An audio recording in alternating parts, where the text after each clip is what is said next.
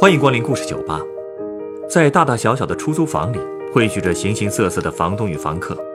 那么，在陌生的环境里，房东与房客之间又会发生怎样的故事呢？今天来到酒吧的这位客人，就向我讲述了他高中时候为自己找房子，接触了形形色色房东的故事。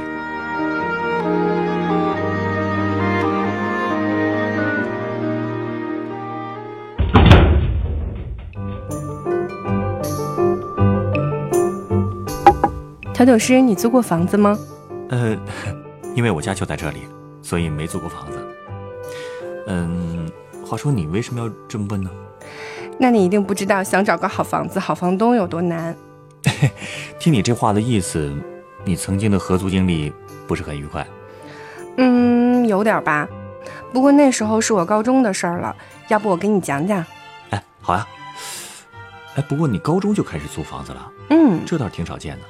嗯，我高中呢是在外地的一个城市上的，因为我老家在农村，所以在城里读书都是住集体宿舍。不过高二刚开学的时候，我的舍友们都陆续搬出去住了，三个床铺就空了俩，所以最后宿舍只剩我一个人了。嗯，那他们为什么都要搬出去住呢？是因为宿舍条件不是很好？啊，是这样的，像我们那种重点高中啊。到了高二的时候呢，正是要劲儿的时候，很多家长呢都会在这个时候在学校附近租个小房子，陪着自己家里的孩子读书。说白了呢，就是陪读和监督。我舍友他们就是这样的。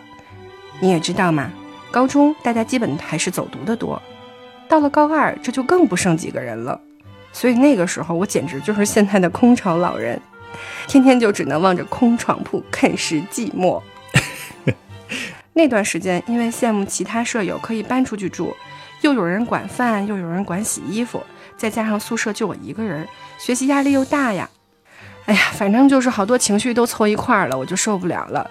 于是呢，我做出了一个重大的决定，我也要搬出去住。哎，那你和你父母说过这事儿吗？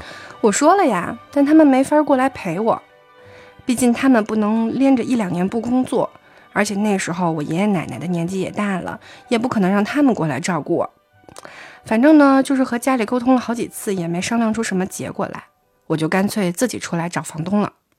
哎，你等等，你高中，嗯，然后你要出来住，你自个儿出去找房东，对呀，你就不怕当时被别人骗呀？其实也怕被骗了，不过呢，我也是提前做了功课。我从住在外边租房的同学那儿都打听好了行情，基本上心里也大概明白多少钱。而且我们学校外边其实有很多提供食宿的广告，这些当地的房主啊就在自个儿家里招揽学生吃住来赚钱。像我们班那些住在外边的同学，大概有一半都是这么在房东家吃住的。我呢就从墙上贴的那些广告里挑出了那种标语写的清楚的，专门找女生合租的。打电话过去要求看房子，嗯，从墙上贴的广告上找信息，这个靠谱吗？嗯，怎么说？应该说我运气还不赖吧。第一家的房东呢还算好说话，那个女房东大概三十多岁左右，烫了一头栗子烫。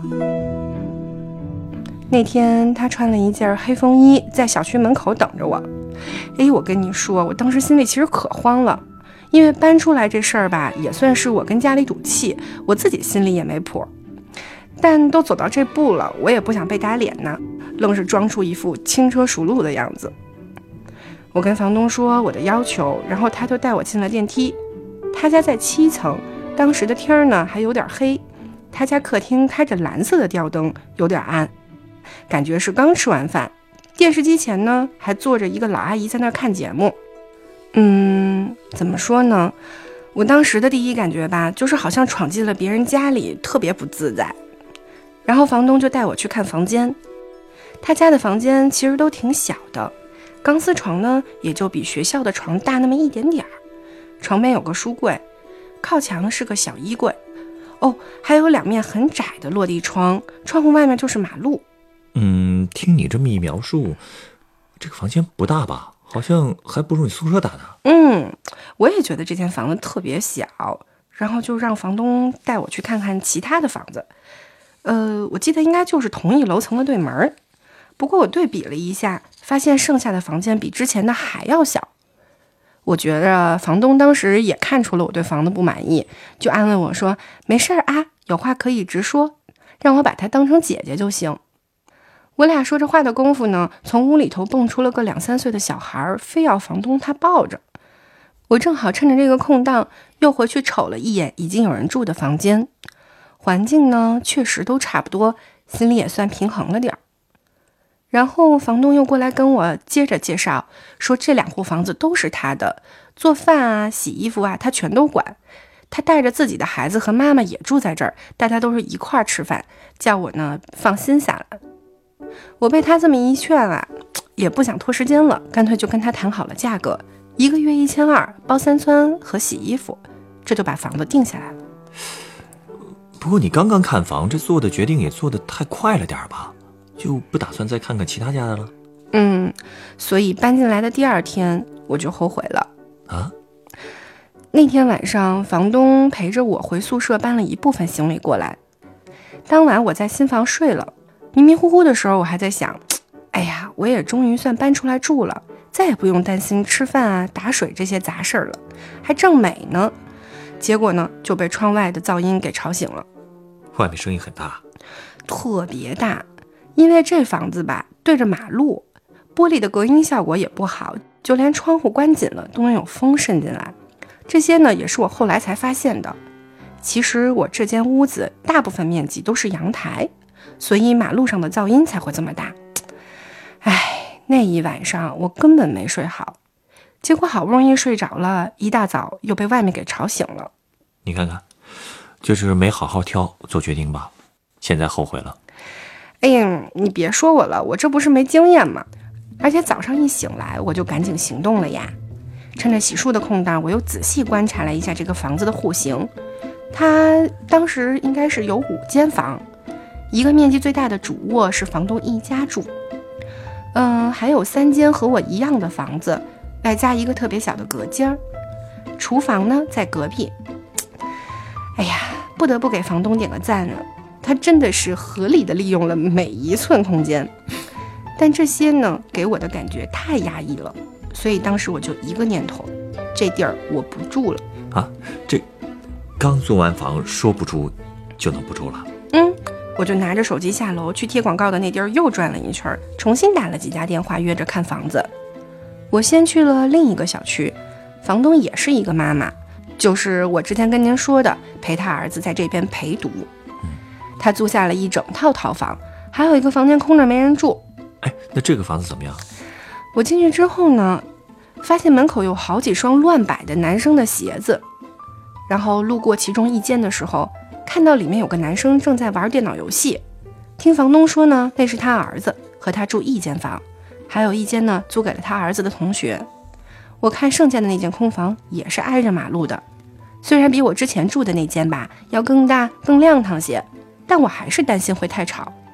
而且有一个细节，看房的时候，房东喊他儿子来见我，可是那个男生只顾着打游戏，连头都没给我回一下。要说这孩子也够没礼貌的，谁说不是呢？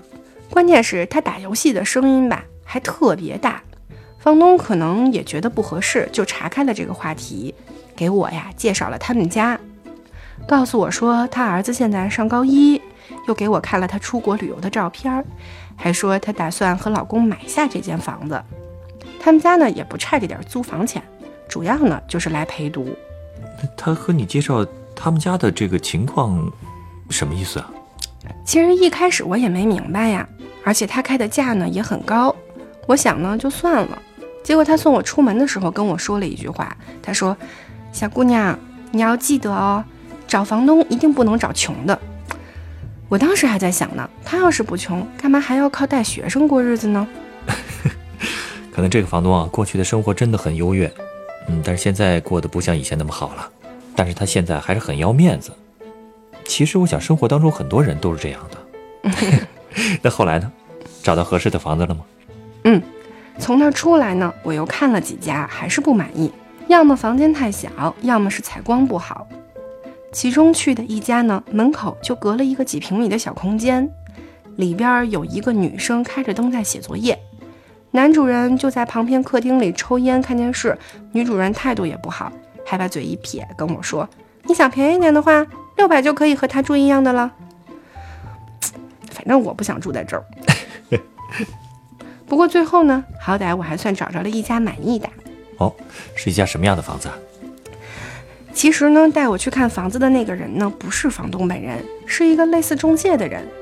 这个房子在四楼，没有电梯，他家正好有个主卧还空着。我看这个房间很大，又是朝南的，很安静，还有空调。房东也给家里收拾的挺干净的，东西也很少，只租了一个学生在次卧。一个月一千七，就是不含早饭。哎，这个房子听起来还不错。是啊，这回的房子我还挺满意的。那个新房东也是女的，高高瘦瘦的，看起来也就三十多岁的样子，打扮的呢也挺朴素的，看着也挺好相处。她跟我去了第一家搬东西。嗯，那你这么快就搬了？第一家房东对你没有意见啊？嗯，其实那房东挺好的。他只看着我这么快就找到了新房子，也挺意外，对我也很客气，说没关系，要是以后有同学想找房东，也可以带他们来这儿看看。一看这个房东啊就会做生意。是啊，这下弄得我就更不好意思了。我回房里收拾好东西，正和新房东往外拖呢。之前的房东正好带着一个新学生进来介绍这间房，我呢想了想，拿出了一百块钱给他，想当做我昨晚的房费。开始的时候呢，他也不要这钱，哎呀，来回推搡了几次，他才收下。忙完了这些呢，我也算是松口气了，终于可以搬进新房子了。这下也算是如愿以偿了。嗯，其实刚搬进新房的头一个礼拜，我还是觉得住在别人家有点别扭。不过之后呢，慢慢熟悉就好了。住在那儿的另一个女生叫黄曼，和我同年级，在理科重点班。我第一次见到她，她都对我特别热情，而我那个小房间呢，也没有对着马路，而是对着对面小区里边。天好的时候，还有大片的阳光照进来，特别舒服。哎呀，看来房子不错呀，你总算是可以安心的学习了吧？有了房东照顾，虽然会方便不少，但终究呢，还是住在别人家，难免呢会有些磕磕绊绊的。就比如说吃饭这事儿吧。家里只有我们三个女的吃饭，房东呢一般只炒三盘菜，他家的碗和盘子都比较小。如果我哪天想多吃一点，电饭锅就是空的。黄曼也是。再比如上厕所的时候，房东总是提醒我们用放在一旁的洗菜水冲厕所。洗澡的时候呢，也是热水器烧久了，他也会跟我们说要快点洗。一开始吧，我觉得是房东节约。但是相处久了，我终于理解他为什么会这样了。为什么呀？我们在饭桌上经常一起聊家常，说是一块聊，更多还是听他讲。他老说他爸妈对姐姐们有多偏心，他婆婆不把女儿给他带，反正呢就是诸如此类的家庭摩擦。嘿，你都不知道，他虽然三十多岁了，但还是特别没主意，连明天要不要打牌这种事儿他也能犯愁，经常皱着眉头让我们给他拿主意。这，这个你们能给出什么主意啊？你可别小看人呢。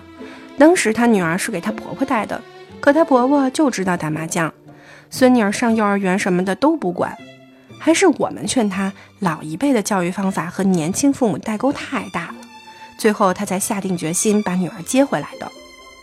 不过她女儿和她因为接触太少了不亲，进门就哭着闹着要回去。后来呀，我们还知道了，她这房子是她自己中专毕业后靠着工作一点一点攒钱买的，还有一部分钱是她朝舅舅借的。她老公呢，就是一分钱也没给。房东跟我们说这些的时候有点生气，说她老公讨厌死了，以后也不给她住。我们也确实没见过她跟她老公联系，家里也没有任何男人的东西。这么说，他们夫妻之间的感情并不是特别好。嗯。反正比起那些靠老公养、自己天天泡在麻将馆里的女人，我这个房东的生活水平确实差了很多。再加上他把孩子又接到了这边上幼儿园，开销就更大了。所以那段时间呢，我们的伙食也跟着大打折扣。那时候我才明白为什么要找有钱的房东了。不过在这世上，哪有十全十美的人和家庭啊？哎，话说，你就一直住在那儿，到高考结束？并没有。再后来呢，房东觉得只租两个学生收入太低，就问我们愿不愿意和别人合租。我们说不愿意。之后呢，他又看到楼下的住户把整个房子租给过来陪读的家长，一年能有一两万的收入，就也想这么干，自己回娘家住。那时候也都高二的期末了，黄曼的爸爸也停职过来陪她读书。我看既然都这样了，那我也别租了，索性搬回了学校宿舍。你之前不是说过，想有人管吃饭、管洗衣服吗？唉，折腾久了，我也算明白了，这找房东啊，不光是提供食宿这几个字儿可以简单概括的。我当时呢，也马上就高三了，也没时间再去适应一个新房东。正好当时有个同学说他的宿舍只剩他一个人了，嘿，正好我就搬回学校和他一起住了。早知道呢，我也不这么折腾自己了，真是又耽误时间，又费事儿，还浪费钱。看起来这转了一大圈儿，又绕回来了。嗯，你稍等啊，我知道该为你调一杯什么样的酒了。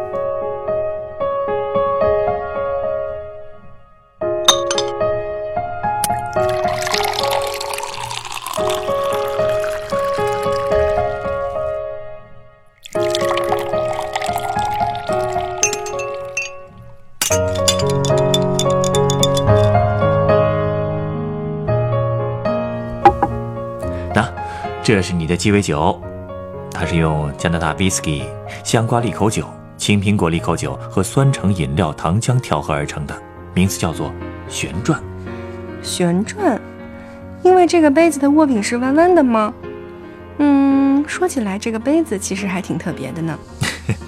酒杯啊，确实是配合酒而挑选的，而这杯酒之所以叫这个名字，也是因为调制它的方法。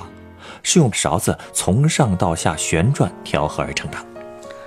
哦，那你送我这杯酒的意思是？你的故事啊，起点是宿舍，终点呢是回归宿舍，就像是绕了一个圈儿。但是在这个过程当中呢，你也积累了一些社会经验，嗯，目睹了成年人生活的不易，所以说这一圈绕的呀，也并不算没什么意义。不过呢，在听你讲的时候，我也会担心。当年的你一点社会阅历也没有，贸然出去租房会不会受骗甚至出危险？所以我也希望这一大圈带给你的经验教训，也包括凡事呢要三思而后行。嗯，你现在依然是个学生，在刚刚步入社会的时候不要太冒进，毕竟啊转得太快也是会头晕的。